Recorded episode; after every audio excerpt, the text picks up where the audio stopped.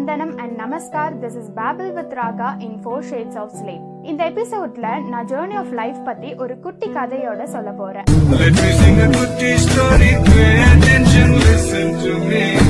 வருஷத்துக்கு முன்னாடி ஒரு சின்ன கிராமத்துல ரொம்ப புத்திசாலியான ஒரு மேயரும் அவங்க பையனும் இருந்தாங்க. அந்த கிராமத்துல இருந்தவங்க எல்லாரும் இவரை ரொம்ப மதிச்சாங்க. அண்ட் அவங்க ஏதாச்சும் பண்றதுக்கு முன்னாடி இவர்கிட்ட வந்து அட்வைஸ் கேட்டுட்டு போவாங்க. ஆனா அந்த மேயரோட பையன் வந்து ரொம்ப சோம்பேறித்தனமா அவங்க ஃப்ரெண்ட்ஸ் கூட ஜாலியா சுத்திட்டு டைமை வேஸ்ட் பண்ணிட்டு இருந்தாரு. வருஷங்கள் போக போக இந்த மேயருக்கு ரொம்ப வயசாயிட்டே போயிருந்துச்சு. அவர் போகிறதுக்கு முன்னாடி அவரோட ஃபேமிலியை நல்லா பார்த்துக்க அவரோட பையனுக்கு ஏதாச்சும் கொடுத்துட்டு போகணும்னு நினைச்சாரு. ஒரு நாள் அந்த மேயர் அவரோட பையனை கூப்பிட்டு என்ன சொன்னாருன்னா நீ பெரியவன் ஆயிட்ட சோ இப்போ லைஃப புரிஞ்சுக்கிட்டு பொறுப்பேற்று கத்துக்க நேரம் வந்துருச்சு.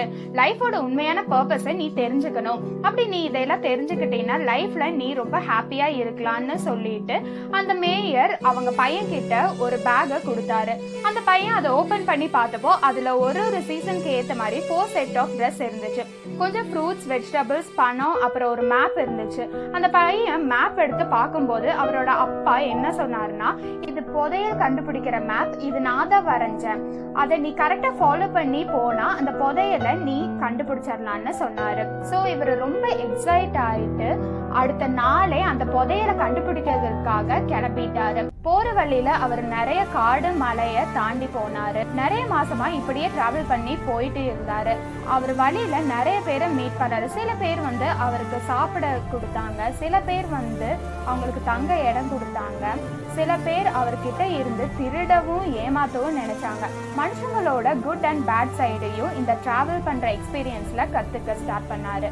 மழை குளிர்னு சீசன்ஸ் மாறிட்டே இருந்துச்சு. வெதர் கண்டிஷன்ஸும் ரொம்ப மோசமா இருந்தனால எங்கேயாச்சும் தங்கிட்டு அகைன் அவரோட அந்த ட்ராவலை ஸ்டார்ட் பண்ணாரு. கடைசியா ஒரு வருஷத்துக்கு அப்புறம் ஒரு வழியா அவர் புதையில் இருக்கிற இடத்த கண்டுபிடிச்சாரு. அங்க போய் பார்த்தா மேப்ல அந்த புதையல் அந்த மலைக்கு அடியில ஒரு மரத்துக்கு பக்கத்துல இருக்கிற மாதிரி இருந்துச்சு.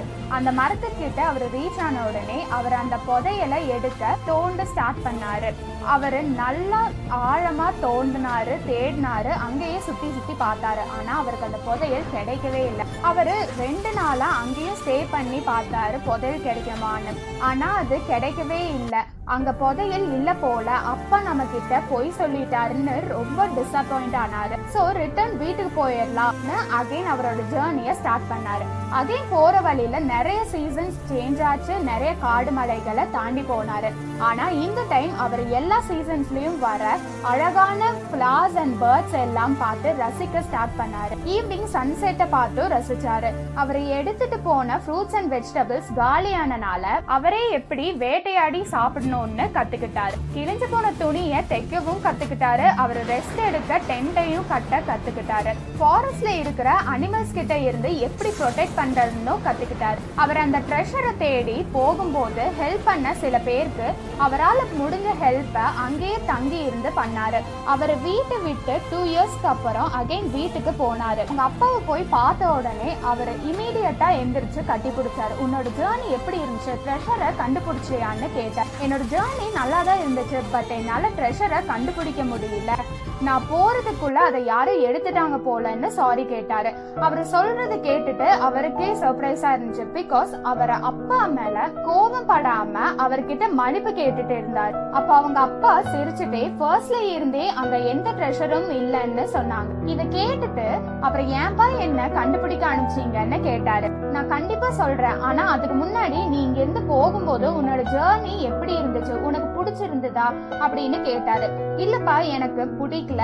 பிகாஸ் நான் சீக்கிரமா போகணும்னு. அத பத்தியே யோசிச்சுட்டு இருந்தேன். எங்க நான் சீக்கிரமா போலேன்னா அந்த ட்ரெஷர் யாராச்சும் எடுத்துருவாங்களோன்னு பயந்துட்டே இருந்தேன். இதனால நான் போகும்போது என்ஜாய் பண்ண முடியல. பட் நான் ரிட்டர்ன் வரும்போது என்னோட ஜேர்னியை நான் ரொம்ப என்ஜாய் பண்ணேன். எனக்கு புதுசா நிறைய ஃப்ரெண்ட்ஸ் கிடைச்சாங்க. டெய்லியும் நிறைய டிஃப்ரெண்ட் திங்ஸை பார்த்தேன். அண்ட் நிறைய விஷயங்களை கத்துக்கிட்டேன். இதே மாதிரி நிறைய விஷயங்களை கத்துக்கிட்டனால புதையல் கிடைக்காம போனது எனக்கு ஒன்றும் பெரிய விஷயமா தெரியலன்னு சொன்னாரு. அதே மாதிரி தாங்க நம்ம லைஃப்ல நம்ம ஒரு கோல்ல டார்கெட் வச்சுதான் போகிறோம். ஆனா கோல அச்சீவ் பண்றதுல நம்ம ரொம்ப ஃபோக்கஸ்டா இருந்துட்டோம்னா நம்ம லைஃப்ல இருக்கிற உண்மையான ட்ரெஷர்ஸ மிஸ் பண்ணிடுவோம். ஒரு மனுஷனா வாழ்ந்து பாக்குறது தான் நம்ம லைஃபோட உண்மையான பர்பஸ் ஸோ அந்த எக்ஸ்பீரியன்ஸை கம்ப்ளீட்டா அனுபவிச்சு பாருங்க.